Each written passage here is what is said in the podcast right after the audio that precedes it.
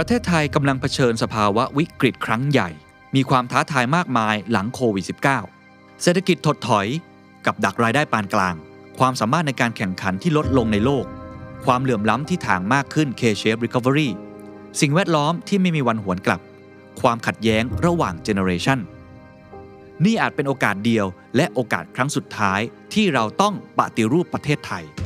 The Standard Economic Forum 2021 The Great Reform Thailand's Tipping Point for a Sustainable Future ปฏิรูปประเทศไทยเพื่ออนาคตที่ยั่งยืน เวทีที่เปิดกว้าง ปลอดภัย สร้างสรรค์ และยิ่งใหญ่ที่สุด ฟอรัมที่รวมตัวกันของ 50 ผู้นำรุ่นใหญ่และรุ่นใหม่ มากกว่า 20 เวที 3 วันเต็ม พบกับ สนอกอูนากูล นิธิเอียวศรีวงศ์สุรเกียรติเสถียรไทย บรรยงพงพาณิชย์ สุพัฒนพงษ์พันมีเชา เศรษฐพุทธสุทธิวาฒนรพุทธทองทองจันทรางสุเศรษฐาทวีสิน สมโพธอาหุไนอาทิตย์นันทวิทยา สุดารัตเกยุราพันธ์จริพรจรุกรสกุล ทิมพิธาลิ้มเจริญรัตท็อปจิรยุทธทรัพย์ศรีโสภา โคดดี้อัตพลกูดเดย์มายพัสราวลีธนกิจวิบูลผล และวิทยากรผู้ทรงคุณวุฒิอีกมากมาย พร้อมผู้ดำเนินการเสวนาพิเศษ สุดที่ชัยยุน งานจัด 3 วันเต็ม 26-28 พฤศจิกายน Virtual Conference ถ่ายทอดสดแบบ Full HD จัดเต็มแสงสีเสียง บัตร 1 วันราคา 1,500 บาท 3 วัน ราคา 3,900 บาท พิเศษ ซื้อบัตร Early Bird ก่อนวันที่ 20 พฤศจิกายน ราคาเหลือเพียง 2,500 บาท The Standard Member รับส่วนลดเพิ่มอีก 10%รับชมย้อนหลังได้ถึง 3 เดือน ซื้อบัตรได้แล้ววันนี้ที่ไทย Ticket Major ติ ติดตามรายละเอียดเพิ่มเติมได้ที่ The Standard มาร่วมกันปฏิรูปประเทศไทย เพื่ออนาคตที่ยั่งยืนของทุกคน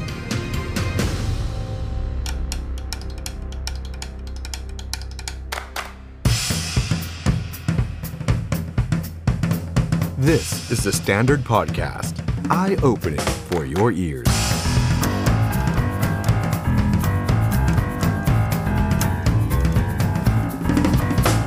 สวัสดีครับ ต้อนรับผู้ชมเข้าสู่รายการ The Standard Now กับผมออฟชัยนนท์หานคีรีรัตน์ครับ คุณผู้ชมครับวันนี้พุธที่ 3 พฤศจิกายน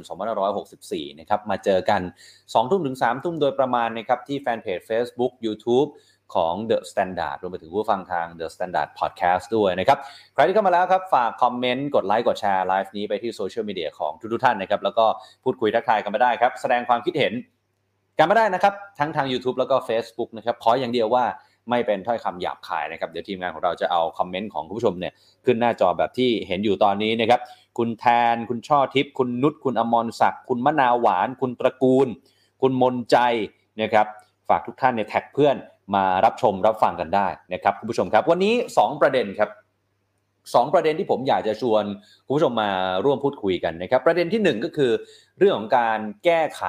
ยกเลิก ไม่ยกเลิกเอายังไงกันดี กับมาตรา 112 ที่เราคุยกันมาตั้งแต่เมื่อวานนะครับเท้าความนิดนึงนะครับสำหรับบางท่านที่อาจจะไม่ได้มารับชมเราเมื่อวานนี้นะครับเมื่อวานนี้เราคุยกับ 2 ตัวแทนพักการเมืองที่อยู่ 2 มุมนะครับมุมหนึ่งก็คือพักเก้าไกลนะครับที่ยืนยันว่าจะต้องแก้มาตรา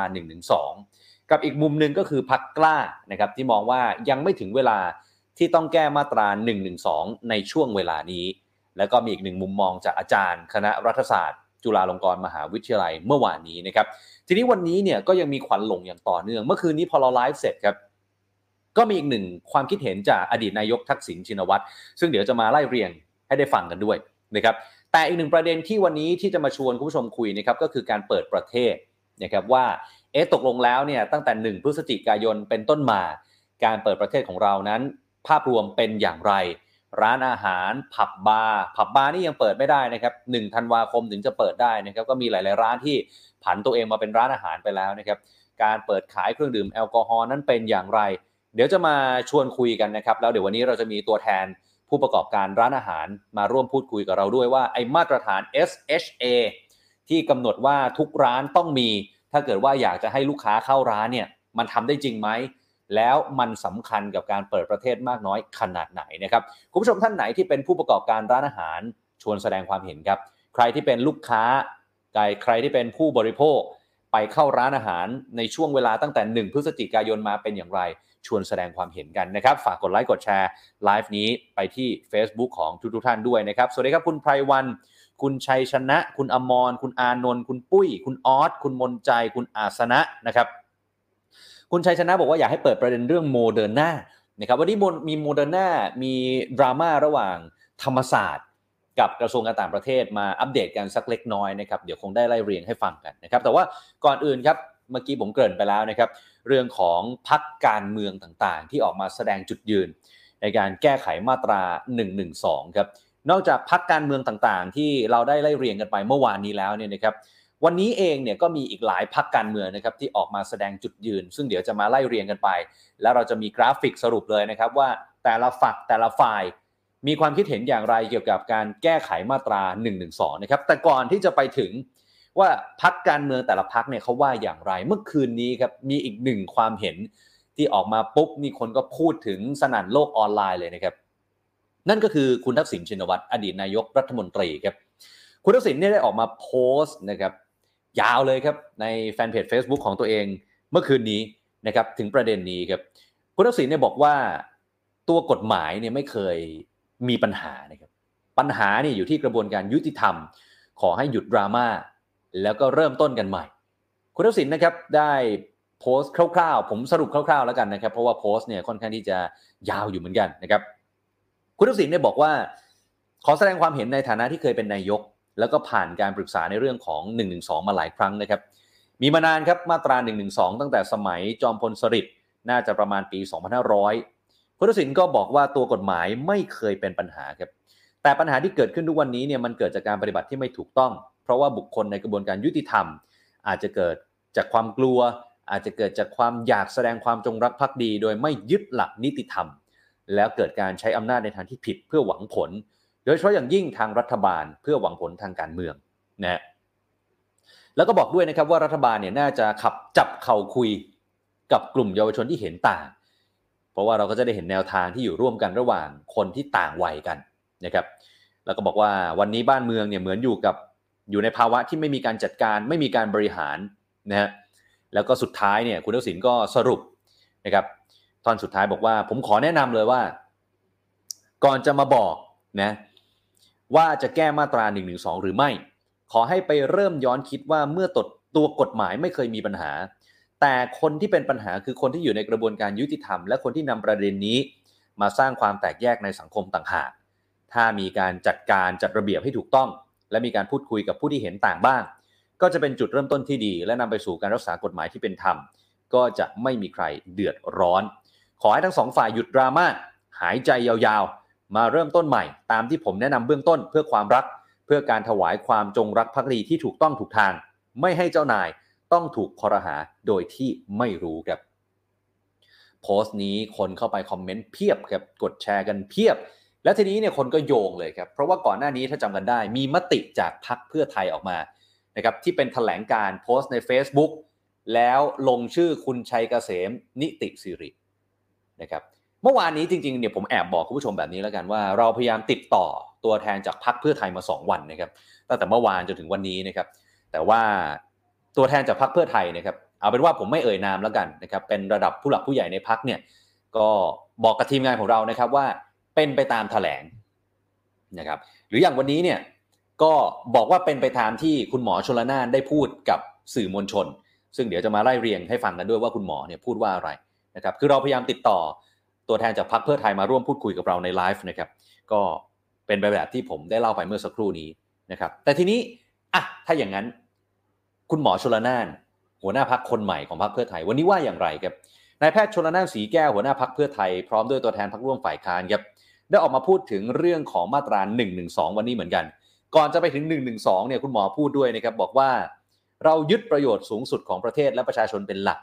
ไม่ได้มุ่งที่จะล้มรัฐบาล แต่สิ่งไหนที่รัฐบาลทำแล้วไม่เป็นประโยชน์กับประชาชน จะดำเนินการตรวจสอบอย่างเข้มข้นคำนึงถึงบ้านเมืองเป็นหลัก ตอนนี้วิกฤตเยอะครับเศรษฐกิจ สาธารณสุขศรัทธาการการเมืองเสถียรภาพของรัฐบาลไม่มีความมั่นคงครับ คุณหมอบอกว่าน่าจะเป็นช่วงใกล้หมดอายุของรัฐบาลแล้วครับ ทีนี้นักข่าวก็ถามถึงความเป็นเอกภาพของพรรคร่วมฝ่ายค้านในการแก้ไข1นึครับ คุณหมอบอกว่าพรรคร่วมฝ่ายค้านพูดคุยกันชัดเจน ข้อสรุปที่เห็นพ้องต้องกันก็คือว่าการบังคับใช้กฎหมายที่ริดรอนสิทธิเสรีภาพทำให้เกิดนักโทษทางความคิดจากความเห็นต่างพรรคร่วมฝ่ายค้านไม่อยากให้มีกรณีแบบนี้เกิดขึ้น ถ้าเกิดขึ้น เขาต้องได้รับการดูแลช่วยเหลือ ในฐานะฝ่ายนิติบัญญัติ จะใช้เวทีสภาแก้ปัญหา รับฟังทุกความเห็นเข้าสู่สภา ส่วนจะแก้อย่างไร ขึ้นอยู่กับประเด็นที่รับมา สุดท้ายครับคุณหมอย้ำแบบนี้ฮะตรงนี้เป็นไฮไลท์ที่วันนี้ ทุกสื่อน่าจะนำไปเสนอตรงกันนะครับ คุณหมอบอกว่าพักเพื่อไทยจะไม่เป็นตัวตั้งตัวตีในการล่าชื่อ หรือผลักดันแก้ไขประมวลกฎหมายอาญามาตรา 112 แต่จะทำหน้าที่เป็นตัวกลางประสานงานนำปัญหาเข้ามาคุยในสภาเท่านั้น แต่ก็ไม่ตัดสิทธิ์ว่าพักไหนหรือสมาชิกท่านใดจะนำเสนอขอแก้ไข เพราะไม่อยากให้นำปัญหาไปแก้กันบนถนน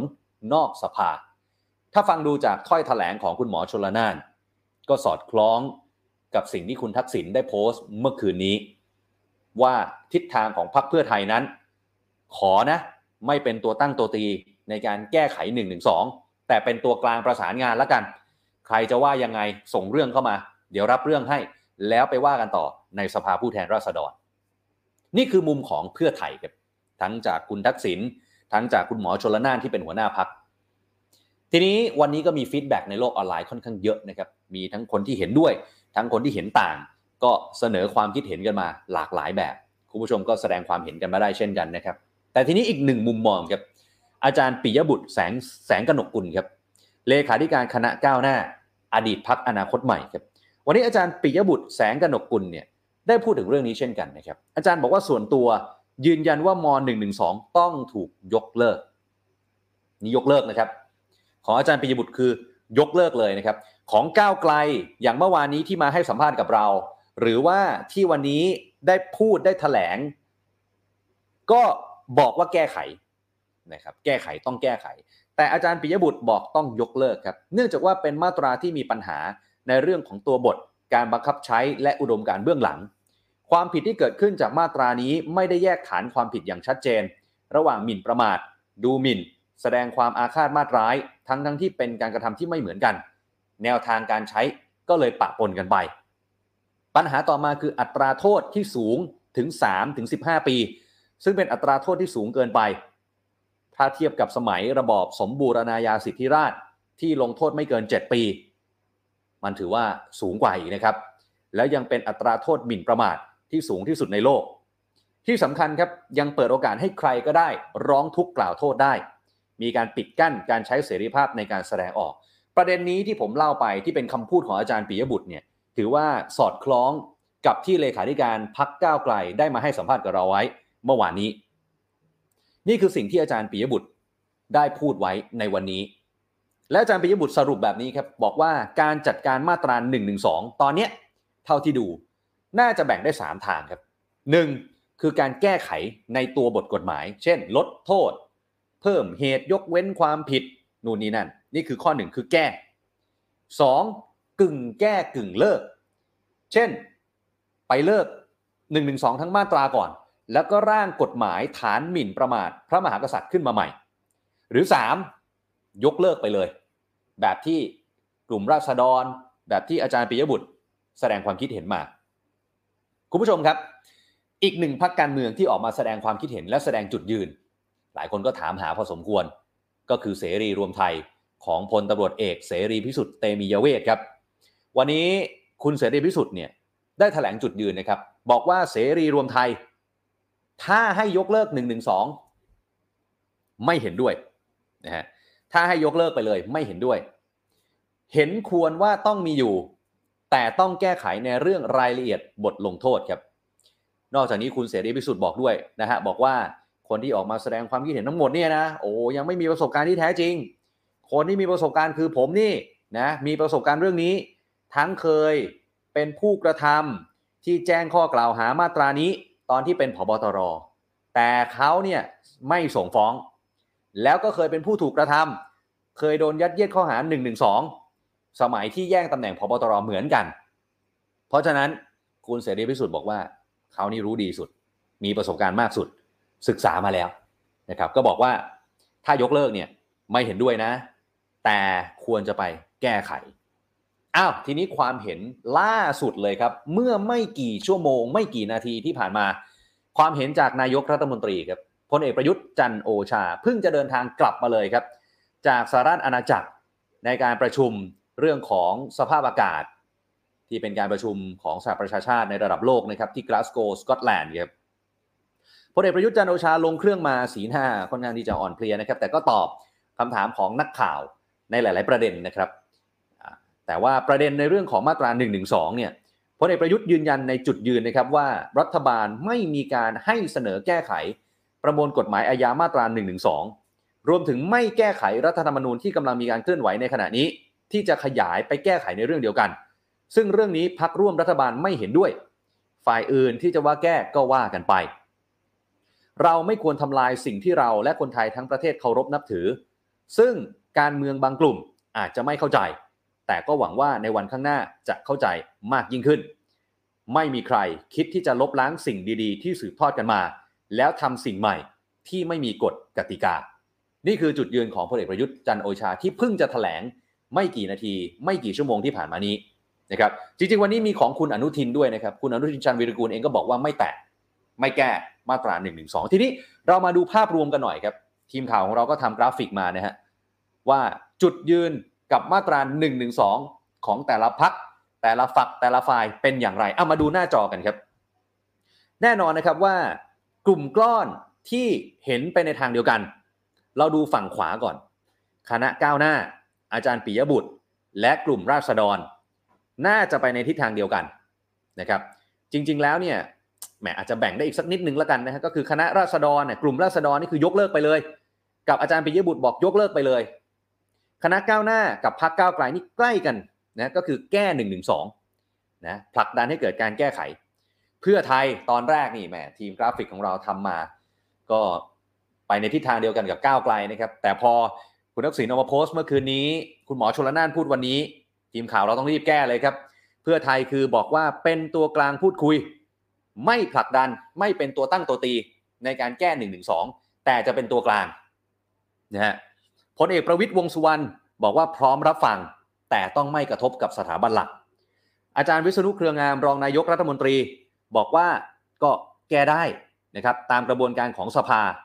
นะเป็นเรื่องละเอียดอ่อน มีอีกครับ กลุ่มต่อไปครับ ไทยพักดีครับ ไทยพักดีนี่สุดโต่งอีกฝั่งหนึ่งเหมือนกันนะฮะ คัดค้านต่อต้าน สนับสนุนให้ใช้1นึไปเลย อันนี้สนับสนุนนะฮะไทยพักดีคือสนับสนุนให้ใช้ แล้วก็ทั้ง1นึกับ1นึเนี่ยอย่างเคร่งครัดเลย ภูมิใจไทยอะวันนี้คุณอนุทินออกมาบอกแล้วว่าไม่แตะไม่ยุ่งนะครับพักกล้าไม่เห็นด้วยกับการแก้1นึในเวลานี้ตามที่ได้ให้สัมภาษณ์กับเราเมื่อวาน คุณศิระเจนจาคะจากพลังประชารัฐคัดค้านการแก้1นึ ทั้งในและนอกสภาจนถึงที่สุด รวมพลังประชาชาติไทยคัดค้านเหมือนกัน ประชาธิปัตย์ไม่แก้เหมือนกัน คุณทักษิณชินวัตรผมได้พูดไปแล้วเมื่อสักครู่นี้ พลังทำใหม่คัดค้านเหมือนกัน แล้วก็เสรีรวมไทยก็ได้อัปเดตไปเมื่อกี้นะฮะก็คือไม่ยกเลิกแต่ต้องไปแก้ และล่าสุดก็คือรวมไทยยูไนเต็ดพักการเมืองใหม่นะฮะเสนอให้ทำประชามติ ว่าประชาชนส่วนใหญ่เห็นอย่างไรกับ 112 ครับ คุณผู้ชมครับทั้งหมดทั้งมวลนี่คือจุดยืนที่โอ้โหหลายฝักหลายฝ่ายนี้ออกมาแสดงความเห็นกันเยอะมากในช่วง2อสวันที่ผ่านมาครับคุณผู้ชมคิดเห็นอย่างไรครับเกี่ยวกับเรื่องนี้ก็แสดงความเห็นกันมาได้ทั้งทาง Facebook แล้วก็ทาง YouTube นะครับทีนี้อีกหนึ่งมหากราบที่เดี๋ยวผมจะเล่าไปไวๆแล้วกันนะครับก็คือเรื่องของโมเดอร์นาจากโปแลนด์ระหว่างธรรมศาสตร์ กับกระทรวงการต่างประเทศ โอ้โห มันโต้ตอบกันไปมา ไม่จักจบจักสิ้นจริงๆฮะนักข่าวก็เวียนหัวแล้วครับ คือ ฝั่งหนึ่งพูดเช้า อีกฝั่งพูดเย็น วันต่อมาฝั่งหนึ่งพูดเช้า อีกฝั่งพูดเย็น โต้ตอบกันไปมานี่ผมนับไปนับมานี่ประมาณสักสี่ห้ารอบได้แล้วนะฮะแต่เอาเป็นว่าผมสรุปแบบนี้แล้วกันนะฮะว่าโมเดอร์นาจากโปแลนด์ที่เขาจะบริจาคให้เนี่ย ไม่ได้แล้วนะครับ3ล้านโดสเป็นหมันไปแล้วครับ แล้วทีนี้ผมเอาล่าสุดเลยแล้วกันนะฮะคือทางโรงพยาบาลสนามธรรมศาสตร์เนี่ย ก็ได้ออกมาตอบโต้กระทรวงการต่างประเทศเมื่อวานนี้ คือเมื่อวานเนี้ยกระทรวงการต่างประเทศเนี่ยบอกว่าก็ธรรมศาสตร์อะคุณจะเอาวัคซีนที่ได้มาจากโปแลนด์เนี่ยแบ่งสองในสามให้เอกชนเนี่ยไปขาย ตรงเนี้ยกระทรวงการต่างประเทศหารือกับกระทรวงการต่างประเทศโปแลนด์แล้ว ได้รับแจ้งว่าไม่อนุญาตให้เอาวัคซีนที่ได้จากการบริจาคเนี่ยไปขายกตก็เลย ไม่สามารถออกเอกสารให้ได้ แต่ก็ยืนยันนะครับ ว่าไม่เคยปิดกั้นความพยายามของธรรมศาสตร์ ปรากฏว่าเมื่อคืนนี้ดึกๆฮะทางเพจ Facebook ของโรงพยาบาลสนามธรรมศาสตร์ก็ตอบโต้นะครับ บอกว่ากระทรวงการต่างประเทศเนี่ยไม่เคยแจ้งเหตุผลข้อนี้ให้ทราบมาก่อนเลย ไม่เคยสอบถามรายละเอียดใด ๆ เลย ในจดหมายที่เป็นทางการที่กอตส่งไปยังอธิการบดีมหาวิทยาลัยธรรมศาสตร์ก็ไม่เคยแจ้ง ไม่เคยเลยครับ ธรรมศาสตร์ทิ้งท้ายแบบนี้ฮะบอกว่าธรรมศาสตร์จะยังคงเพียรพยายาม ที่จะช่วยจัดหาวัคซีนทางเลือกให้กับคนในประเทศต่อไปสุดกำลัง จริงๆมีอีกหลายถ้อยคำเลยนะฮะเนี่ยสิ่งที่เรียนรู้จากเรื่องนี้ของพวกเราก็คือยากเหลือเกิน ที่องค์กรใดจะเข้าไปยุ่งเกี่ยวกับเรื่องวัคซีนได้ ถ้าไม่ได้ดำเนินการในนามของรัฐ และใช้เงินงบประมาณแผ่นดิน จนทำให้ไม่อาจมีการเปรียบเทียบต้นทุน หรือราคาของการสั่งซื้อวัคซีนในแต่ละครั้งได้เลยครับ เอาเป็นว่ายุติแล้วครับโมเดอร์นา3ล้านโดส ที่โปแลนด์จะบริจาคให้เป็นหมันครับ ปิดประตูไปได้ครับ อีกหนึ่งประเด็นต่อเนื่องที่เดี๋ยววันนี้เราจะมาคุยกันกับแขกรับเชิญของเราด้วยนะครับ นั่นก็คือเรื่องนี้ครับ SHA กับการเปิดประเทศครับ 1 พฤศจิกายนที่ผ่านมาคุณผู้ชมครับ ประเทศไทยเราเปิดรับนักท่องเที่ยวต่างชาติแบบไม่กักตัวเป็นครั้งแรกในรอบ 1 ปี 8 เดือน แล้วก็อนุญาตให้พื้นที่สีฟ้ากรุงเทพกระบี่พังงาภูเก็ต ขายเครื่องดื่มแอลกอฮอล์กินในร้านได้ ไม่เกิน3ทุ่มเฉพาะร้านที่มีมาตรฐาน SHA หรือชา ทีนี้ไอการขอ SHA ตรงนี้แหละครับที่เป็นประเด็นแล้วก็มีการพูดคุยกันในโลกออนไลน์ กับบรรดาผู้ประกอบการต่างๆ มันก็มีดราม่าเกิดขึ้น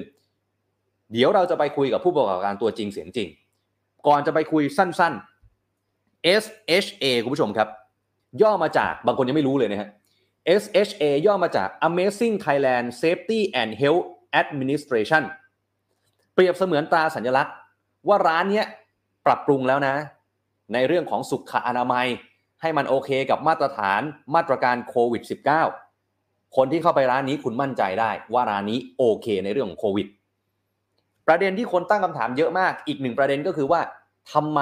ถึงเปิดถึงแค่สามทุ่มลำพังเลิกงานมาหกโมงเย็นหนึ่งทุ่มก็ไปไม่ได้แล้วครับ จะไปกินจะไปดื่มกันอย่างไรล่ะครับ ในร้านอาหาร ใช่ไหมฮะนี่อย่างผมเนี่ยผมไลฟ์เสร็จสามทุ่มจบแล้วครับ ผมดื่มไม่ได้แล้วฮะที่ร้านผมอาจจะต้องซื้อกลับมากินที่ห้องของผมเองแล้วถ้าผมอยากจะกินนะครับ เรื่องนี้ครับทางภาคเอกชนนะครับ อย่างประธานกรรมการหอการค้าไทย และสภาหอการค้าแห่งประเทศไทยคุณสนั่นอังอุบลกุลครับก็ออกมาบอกว่าก็มีการหารือว่าขอขยายเวลาการดื่มได้ไหม จาก3ามทุ่มเป็น5้าทุ่ม แต่ทางเลขาธิการสภาความมั่นคงแห่งชาติก็บอกว่า ขอรอประเมินสัก 15 วันก่อนแล้วกัน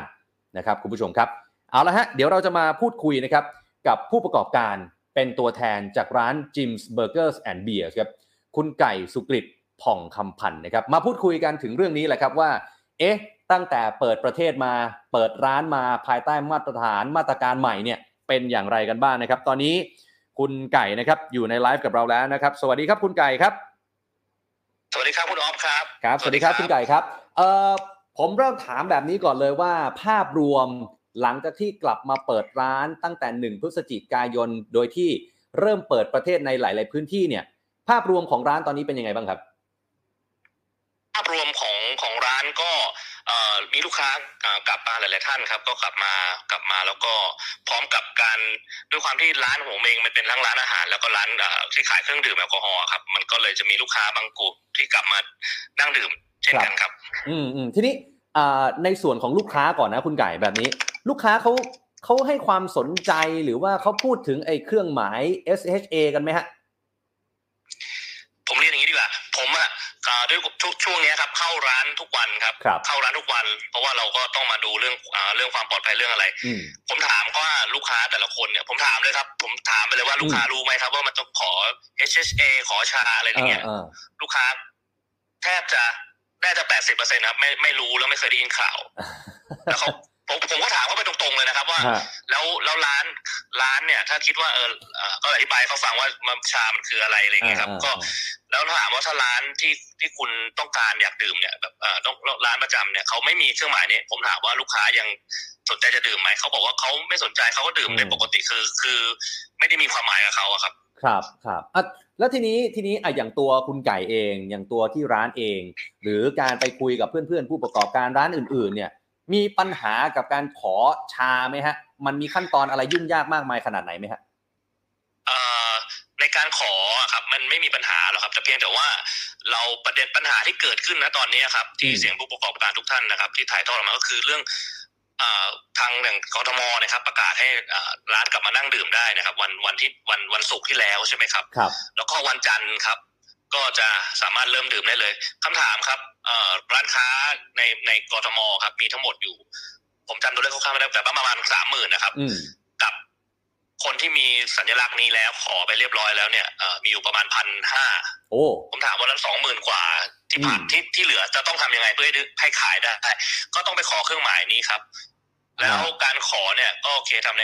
ออนไลน์ครับ แล้วก็แห่กันเข้าไปถูกไหมครับ คนครับก็ยังไงก็อยากขายครับ แล้วคนอืมไม่เคยรู้จักมาก่อนว่าว่าตัวนี้มันคืออะไรอืมเอ่อผมเองก็เพิ่งรู้จักเมื่อไม่นานมาเนี่ยครับ คืออาก็ก็ก็ไปศึกษามาบ้างขนาดว่าได้ยินข่าวมานานทำผมทำมาเมื่อประมาณก็จะเกือบเกือบเดือนนะครับเพิ่งจะได้รับเมื่อวัน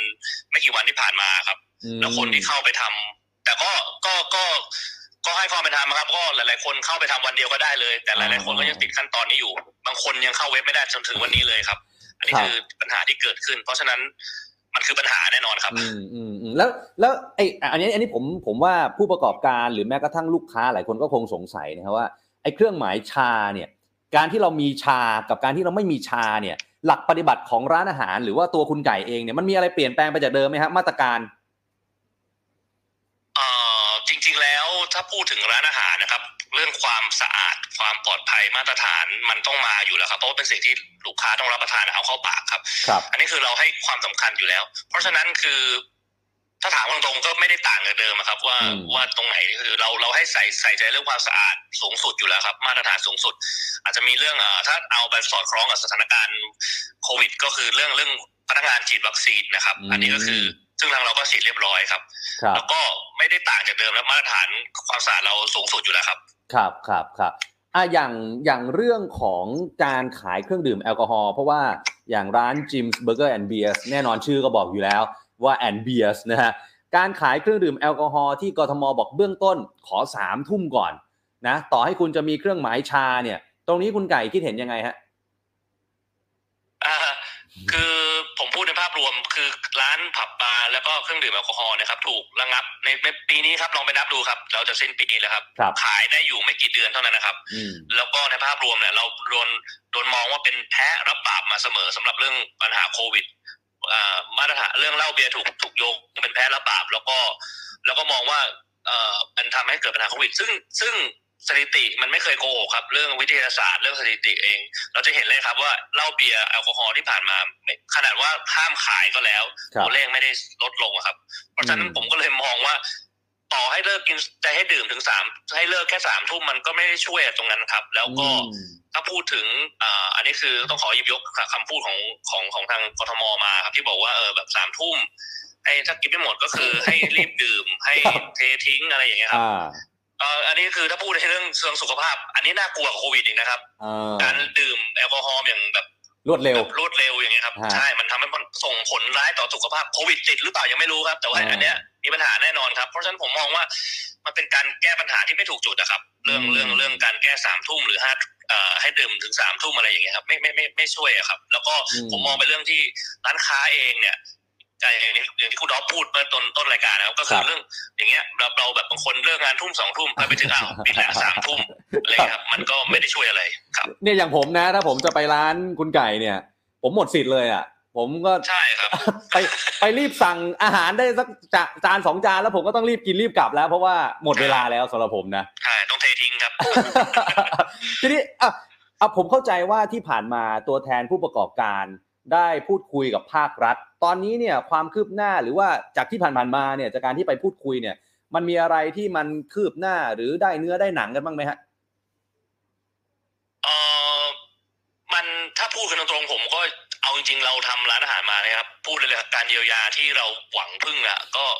ไม่ได้เลยครับยังแทบอืมแทบไม่ได้เลยครับอย่างเต็มที่ก็หลักพันนะครับ แต่ครับค่าใช้จ่ายที่เราสูญเสียไป มันมันไม่ได้หลักกว่าหลักแสนนะครับ เพราะฉะนั้นอืมคือต้องเรียกว่าไม่มีอะไรคืบหน้าดีกว่าสำหรับสำหรับร้านอาหารนะครับ ครับครับครับยิ่งยิ่งถ้าเป็นวงการอะอย่างอย่างร้านร้านพวกอ่าผับบาร์หรือว่าร้านเครื่องดื่มแอลกอฮอล์ที่เป็นพวกครับบาแย่ร์เลยเบียร์อะไรอย่างเงี้ยครับอืมอันนั้นคือแย่ครับ อันนั้นคืออมอย่างผมมันยังโชคดีที่ว่าเรายังมีอาหารครับแต่ร้านเพื่อนฝูงร้านในวงการเดียวกันอย่างร้านร้านบาร์เบียร์อะไรเงี้ยคือมคุณไม่สามารถขายได้เลยครับครัคือบต่อให้ขายกลับบ้านก็จริง แต่ว่าลูกค้าก็หายไปเยอะครับ เออเพราะเขาไม่ใช่แนวแนวร้านอาหารเนอะใช่ครับเออแล้วแล้วแล้วในบรรดาเพื่อนฝูงของรุ่นใหญ่เนี่ยมีร้านผับบาร์คาราโอเกะที่ผันตัวเองเปลี่ยนตัวเองต้องมาทำกับข้าวขาย หรือขายอาหารนี่เยอะไหมฮะโอ้เยอะมากครับอืมเยอะมากครับ คือต้องผันตัวมาคือ จริง ๆ ต้องเรียนว่าเราเอ่ออย่างร้านร้านที่ผันตัวเข้ามาทำอาหารอะไรเงี้ยครับเขาไม่ได้ต้องการเอ่อไม่ใช่ไม่ใช่ไม่ใช่ต้องการ เขาไม่ได้มุ่งหวังว่ามันจะได้กำไรหรือว่าอะไรเงี้ยแต่เขาทำเพื่อเลี้ยงพนักงานครับเพื่อเอ่อเพื่ออยู่รอดเพราะว่าการใช่เพราะร้านอืมอาหารร้านหนึ่งครับ มันไม่ใช่มีแค่เจ้าของร้านมันมีพนักงาน ซึ่งถ้าเราไม่ให้พนักงานมีงานทำก็ไม่มีไม่มีการจ้างงานเกิดขึ้นครับ รายได้ก็ไม่มีไม่มีการเยียวยา เพราะฉะนั้นคืออมคนเหล่านี้ก็เหมือนกับคนในครอบครัวครับ พนักงาน เพราะฉะนั้นคือแต่ละคนก็ต้องมีในเรื่องของมนุษยธรรมนะครับครับเราก็ช่วยเหลือกันไป ครับอืมก็เลยจะเป็นต้องผันตัวครับบางคนก็ไปขายอย่างผับบาร์เอ่อร้านร้านขายเครื่องดื่มค็อกเทลก็ต้องไปขายขนมจีบแบบอะไรอย่างเงี้ยครับมันมันมันมีเยอะเลยครับเออเออไม่งั้นอยู่ไม่ได้นะฮะเจ๊งกันหมดพใช่อดีครับนะฮะกว่าจะรอใช่ครับนะครับอ่าถ้าอย่างนั้นเมื่อกี้เราคุยกันไปเนี่ยคืออะผมถามตรงๆนะคุณไก่ ทั้งตัวคุณไก่เองหรือว่าผู้ประกอบการเพื่อนฝูงที่ได้คุยกันเนี่ย ยังคาดหวังอยู่ไหมฮะว่าจะมีการเยียวยาอะไรเพิ่มเติมเอ่ออะก็อะตอบตามตรงได้เลยฮะครับผมผมผมก็คาดหวังนะเดี๋ยวอืมตอบไม่คาดหวังเดี๋ยวเขาจะไม่เขาจะละเลยคือคืออย่างผมเองก็ก็เป็นมีส่วนในการหลาย ๆ ครั้งก็ไปไปพยายามไปยื่นเรื่องถึงผู้มีเกี่ยวข้องนะครับครับที่ในในกลไกประชาธิปไตยเราพยายามทำอย่างสุดความสามารถอืมแต่ก็ต้องบอกว่าได้รับผลกลับมาคือมันบั่นทอนครับหรือเสียทั้งแรงกายแรงใจ แล้วก็ไม่ได้มีผลตอบรับที่ดีขึ้นมาเลยอืมเอ่อถ้าถามว่าคาดหวังไหม เราก็ยังคาดหวังในความเป็นมนุษยธรรมอยู่นะครับ แต่ว่าครับก็ทั้งนี้ทั้งนั้นก็แล้วแต่ครับ ผู้มีอำนาจก็อืมอยากจะให้ลงมาเห็นครับ ลงมาพูดคุยกันมาพบเห็นจริงๆ คือว่าเราเดือดร้อนมากครับ ในชมรมในพวกกลุ่มพวกเราครับ ครับครับ ถ้าอย่างนั้นเอ่อสมมุติแล้วกันนะฮะสมมุตินะครับ สมมุติว่าถ้าเอ่อคนที่มีส่วนเกี่ยวข้อง หรือว่าผู้มีอำนาจ สบคกระทรวงสาธารณสุขหรือใครก็แล้วแต่เนี่ยเขาดูไลฟ์เราอยู่พอดีเนี่ยนะครับ หรือมาดูย้อนหลังเนี่ย อยากจะสื่อสารหรืออยากจะบอกอะไรไหมฮะ ถึงเรื่องนี้ครับเอ่อก็ก็ต้องขอบคุณนะครับ ผมว่าผมเชื่อว่าแต่ละท่านเนี่ยก็พยายามทำงานอย่างสุดความสามารถ แต่ว่าอืมหลาย ๆ ครั้งเนี่ยต้องต้องเรียนกันตามตรงครับ ต้องตรงไปตรงมาครับ เราต้องคุยกันตรงไปตรงมา การทำของท่านมันไม่ได้ตอบโจทย์นะครับ แล้วไม่ได้เข้าใจผู้ประกอบการอย่างพวกเราที่แท้จริงครับ เพราะฉะนั้นครับ ก็คงต้องฟังเสียงพวกเราให้มากนะครับ แล้วก็อืมเสียงพวกเราก็ต้องนำไปพิจารณาให้มันดีขึ้นนะครับ เพราะไม่งั้นคือ ท่านก็เท่ากับปล่อยปละละเลยพวกเราครับ ไม่ได้ใส่ใจพวกเราจริง ๆ อย่างที่อย่างที่พูดถึงนะครับครับต้องต้องต้องวิงวอนนะครับ ในจุดนี้นะฮะอืมช่วยรับฟังแล้วก็พูดจะพูดคุยกันหน่อย ครับครับถ้าอย่างนั้นเอาอย่างนี้ผมผมถามคุณไก่ว่า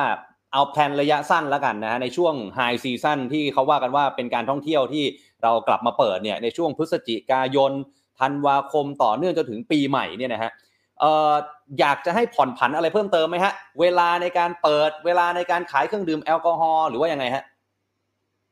ผมมองว่าโดยปกติแล้วนะครับ แม้จะไม่มีโควิด ของเราก็มีกฎหมายที่ครอบคลุมเรื่องการการห้ามจำหน่ายแอลกอฮอล์ครับเราสามารถครับขายได้จำกัดเวลาเท่านั้น 11โมงถึงบ่ายสองอืมนะครับแล้วก็5โมงเย็นถึงเที่ยงคืน ซึ่งตรงเนี้ยครับก็แทบแทบจะเรียกได้ว่าร้านอย่างเป็นร้านแอลกอฮอล์นะครับก็ ก็จำกัดอยู่แล้วครับที่จะขายอืมเพราะฉะนั้นยิ่งไปจำกัดเวลาเราออกไปอีกเนี่ยมันก็ยิ่งลำบาก อย่างน้อยครับ ก็ยังกลับให้เป็นเหมือนเดิมครับอืมเอ่อถ้าไม่มีถ้าไม่มีการช่วยเหลือหรืออะไรยังไง ก็ปล่อยให้พวกเราดิ้นรนกันเอง ผมเชื่อว่าเราก็ยังทำกันสุดความสามารถแล้วก็ทำกันจนแบบอืมจะหมดแรงกันไปอย่างหนึ่งนะครับ ก็ยังยังยังยังมองว่า ต้องต้องให้พวกเราช่วยกันช่วยอย่างน้อยให้มีแรงอย่าห้าม อย่าอย่าสั่งห้ามหรือว่าอะไรมากครับให้เราช่วยกันเองแล้วแล้วเราเราเราก็เชื่อว่าเราจะรอดกันไปได้นะครับ ถ้าเราอืมให้ทำอย่างสุดความสามารถ แล้วก็ส่วนเรื่องมาตรการมาตรฐานเอ่อเรื่อง SHA เนี่ยครับครับ ก็เข้าใจครับคือคือคือผมผมเข้าใจว่าทางทางภาครัฐก็อยากอยากอยากจะมีอะไรที่เป็น standard ให้อืมให้ให้คนความมั่นใจเนาะแต่นี้ต้องยอมรับครับว่าเรื่องการประชาสัมพันธ์ยังน้อยอยู่ครับอืมแล้วก็ เพราะว่าประสบการณ์ตรงนะครับเพราะผมลงไปถามลูกค้ามาฮะแล้วก็ร้านหลาย ๆ ร้านก็ยังไม่ไม่รู้ครับ แล้วก็อย่างน้อยครับเอ่อตอนเนี้ยมันมีหลายร้านเนี่ยลงทะเบียนยังไม่ได้ครับ แล้วก็กว่าจะอนุมัติอะไรก็คือต้องมีขั้นตอน ซึ่งมันเป็นไปตามกลไกของของเขาอะเนาะแต่ว่าอย่างน้อยก็ช่วยพิจารณายืดระยะเวลาอนุโลมผ่อนผันครับ แล้วช่วงนี้คือตำรวจลงครับตำรวจลงต้องเรียนว่าเจ้าหน้าที่ตำรวจคือบ่อยไหมฮะทำหน้าที่ครับ ก็เห็นเห็นเห็นข่าวอยู่บ่อยครับ ตามร้านตามร้านที่รู้จักกันแล้วก็ มาแทบจะทุกวันนะครับ คือมาตรวจสอบ ซึ่งก็เป็นหน้าที่ของเขาผมก็เข้าใจแต่เพียงแต่ว่า ก็บางทีมันต้องนึกถึงหลักมนุษยธรรมกันหน่อยครับ ก็คืออะไรที่มันที่ผ่อนผันกันได้ แล้วก็มันอืมไม่รุนแรงครับ มันก็ต้องต้องช่วยกันนิดนึงครับ ครับครับทีนี้เอ่อพอกลับมาเปิดรอบนี้เนี่ยฮะภายใต้มาตรการต่างๆ นานา แต่ว่าอ่าถ้าภาพรวมเนี่ยก็ถือว่าเป็นการผ่อนคลายค่อนข้างมากที่สุดในรอบปีนี้ ครั้งหนึ่งเลยก็ว่าได้เนี่ย กลับมารอบนี้คุณไก่พฤติกรรมของ ผู้บริโภคหรือว่าลูกค้าเนี่ยเปลี่ยนแปลงไปไหมฮะการกินอาหารการดื่มแอลกอฮอล์เท่าที่เราสังเกตดูในไม่กี่วันที่ผ่านมาเอ่อเท่าที่สังเกตเนี่ยก็ไม่ต่างจากเดิมครับ แต่ช่วงนี้มันเป็นอย่างที่อย่างว่าครับเพิ่งเปิดเข้ามาแบบได้ไม่ได้ได้อาทิตย์หนึ่งคนเริ่มทวินหา คนเริ่มต้องการชีวิตแบบเก่าครับเขาก็กลับมาแบบโอ้โหซัดซัดแหลกเลยครับ แต่ว่าแต่คืออันนี้ อันนี้เราเข้าใจครับแต่ว่ามาตรการเรื่องอ่า แมสใส่แมสเรื่องอะไรที่เป็นพื้นฐานล้างมือล้างเจลแอลกอฮอล์เนี่ยมันมันมันมันเหมือนเป็นนิสัยส่วนตัวของของทุกคนไปแล้วครับในยุคนี้ เพราะฉะนั้นอืมคือได้ฉีดมีการฉีดวัคซีนก่อนหน้านี้ มีการดูแลตัวเองเพราะฉะนั้นเพราะฉะนั้นคือผมก็ไม่ได้ห่วงอะไร คือทุกคนไม่อยากติดครับผมผมอืมอืมผมพูดที่ไหนผมผมก็บอกว่าทุกคนไม่ได้อยากติดไม่ได้ติดโรคโควิด ทุกคนป้องกันเต็มที่ แต่ว่าวิถีชีวิตคนมันต้องดำเนินการต่อไปครับ เพราะฉะนั้นคือถ้ามีวัคซีนแล้วก็ต้องทำดำเนินชีวิตกันต่อไป แล้วก็แค่ป้องกันตัวเองแค่นั้นเองครับ ครับครับครับอ่าเพราะฉะนั้นก็ในช่วงนี้นะครับหลังจากที่เราผ่อนคลายเปิดประเทศมาแล้วเนี่ยนะครับก็เป็นกำลังใจให้ผู้ประกอบการทุกท่านนะครับเป็นกำลังใจให้คุณไก่ด้วยนะฮะขอให้ร้าน Jim's Burgers & Beers เนี่ยกลับมาขายดีๆนะครับแล้วก็มีลูกค้าเยอะๆนะฮะวันนี้ขอบพระคุณนะครับที่มาแชร์ไอเดีย แล้วก็มาแลกเปลี่ยนความคิดเห็นกันนะครับ วันนี้ขอบคุณนะครับ สวัสดีครับ ขอบคุณครับคุณออฟขอบคุณครับขอบคุณมากครับ สวัสดีครับคุณ ผู้ชมครับ นี่คือคุณไก่สุกริตผ่องคำพันธ์ครับ เจ้าของร้าน Jim's Burgers and Beers กับมุมมองนะฮะในเรื่องของการเปิดประเทศเป็นหนึ่งมุมมองจากเป็นตัวแทนผู้ประกอบการแล้วกันนะครับที่ขายทั้งอาหาร แล้วก็ขายทั้งเครื่องดื่มแอลกอฮอล์นะครับซึ่งก็เป็นมุมมองที่ผมว่าน่าสนใจนะครับน่าสนใจแล้วก็เป็นอีกหนึ่งเสียงที่ภาครัฐ ก็ควรที่จะมารับฟังแล้วก็เอาไปปรับปรุงต่อไปนะครับอย่างที่ ผู้ว่ากทมบอกนะฮะว่าขอเวลา 15 วัน แล้วจะไปประเมินว่าหลัง 15 วันแล้วจะเอายังไงต่อดี กับการขายแอลกอฮอล์การเปิดยืดระยะเวลาให้ไหมนู่นนี่นั่นนะครับ ก็เดี๋ยวตามกันต่อนะครับ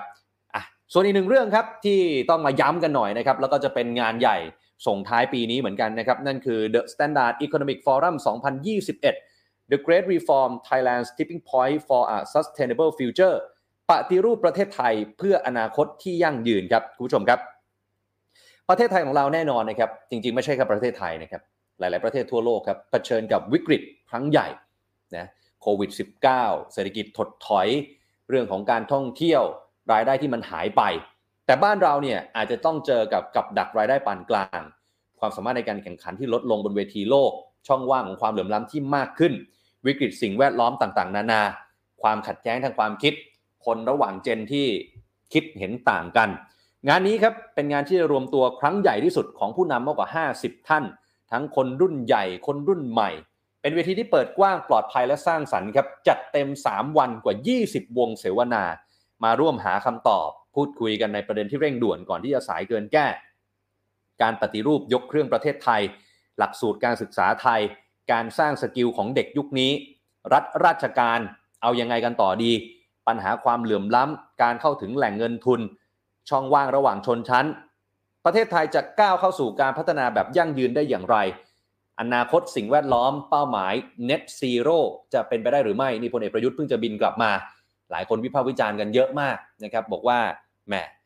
ผู้นำที่บินไปประชุมที่สกอตแลนด์เนี่ยก็คือใช้เครื่องบินส่วนตัว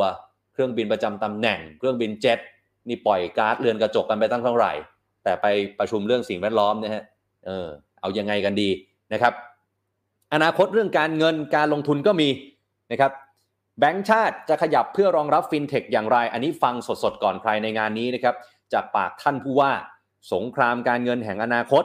ประเทศไทยจะก้าวทันการแข่งขันระดับโลกได้อย่างไร เรื่องของธุรกิจ เรื่องของการตลาดในโลกใหม่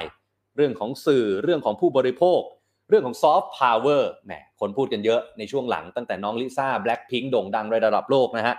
ซอฟต์พาวเวอร์อนาคตวงการบันเทิงไทยจะเป็นอย่างไร speaker ที่จะมาร่วมพูดคุยกันในงานนี้ครับ เยอะมากๆครับ เรายกตัวอย่างบางส่วนแล้วกันนะครับ เช่นคุณเสนาะ อูนากูล อดีตรองนายก อดีตผู้ว่าการธนาคารแห่งประเทศไทย และอดีตเลขาธิการคณะกรรมการพัฒนาการเศรษฐกิจและสังคมแห่งชาติ อาจารย์นิธิเอียวศรีวงศ์นักคิดนักเขียน ศาสตราจารย์ด้านประวัติศาสตร์ คุณสุรเกียรติเสถียรไทย อดีตรองนายก อดีตรัฐมนตรีต่างประเทศ คุณบรรยงพงพาณิชย์ ประธานกรรมการบริหารกลุ่มธุรกิจการเงินเกียรตินาคินนภัทรนะครับ คุณสุพัฒนพงพันมีชาว รองนายกรัฐมนตรี และรัฐมนตรีพลังงานคนปัจจุบันนะครับ คุณเศรษฐพุทธสุทธิวาฒนนรพุทธผู้ว่าการธนาคารแห่งประเทศไทยคนปัจจุบัน อาจารย์ธงทองจันทรางสุข อดีตปลัดสำนักนายก อดีตคณะบดี คณะนิติศาสตร์จุฬาลงกรณ์มหาวิทยาลัย คุณเศรษฐาทวีสิน กรรมการผู้จัดการใหญ่บริษัทแสงสิริจำกัดมหาชน และไม่รู้ว่าจะเป็นว่าที่แคนดิเดต นายกรัฐมนตรีของพรรคการเมืองด้วยหรือเปล่า ไม่รู้ว่าในงานนี้คุณเศรษฐาจะพูดถึงเรื่องนี้ไหมนะฮะก็เดี๋ยวต้องไปรอดูกัน อีกหลายท่านเยอะแยะมากมายครับ คุณอาทิตย์นันทวิทยาประธานเจ้าหน้าที่บริหารธนาคารไทยพาณิชย์นะครับคุณสมโพศอาหุไนประธานกรรมการบริษัท พลังงานบริสุทธิ์จำกัด คุณสุดารัตน์เกยุราพันธุ์ประธานพรรคไทยสร้างไทย คุณพิธาลิมเจริญรัตน์หัวหน้าพรรคก้าวไกล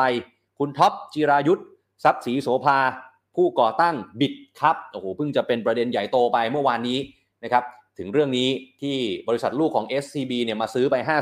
51%คุณโคดดี้นะครับแห่ง Good Day ใครที่เข้า YouTube บ่อยๆ น่าจะได้เห็นคลิปจากช่อง Good Day รายการเสือร้องไห้ รายการถ้าโลกนี้ไม่มี GPS อีกหลายรายการมากมายนอนบ้านเพื่อนนะฮะคุณไมค์พัสราวลีแกนนำราษฎร แล้วก็วิทยากรผู้ทรงเกียรติเต็มไปหมดเลย พี่โต้งบรรจง จะมาแชร์เรื่องซอฟต์พาวเวอร์ด้วยนะครับหนังร่างทรงไปโด่งดังที่เกาหลี ตอนนี้ฉายที่บ้านเรา รายได้ 50 ล้านแล้วนะครับจะไปถึงร้อยล้านหรือเปล่า ก็ต้องน่าติดตามแล้วก็น่าสนใจมากๆซอฟต์พาวเวอร์ไทยจะไปไกลระดับโลกได้ไหม มันติดขัดอะไรนะครับ พร้อมผู้ดำเนินการเสวนาพิเศษครับคุณสุทธิชัยยุนและผมเองก็จะเป็นส่วนหนึ่งของงานเสวนาในครั้งนี้ด้วยนะครับคุณผู้ชมครับ การจำหน่ายบัตร มีหลายแบบครับ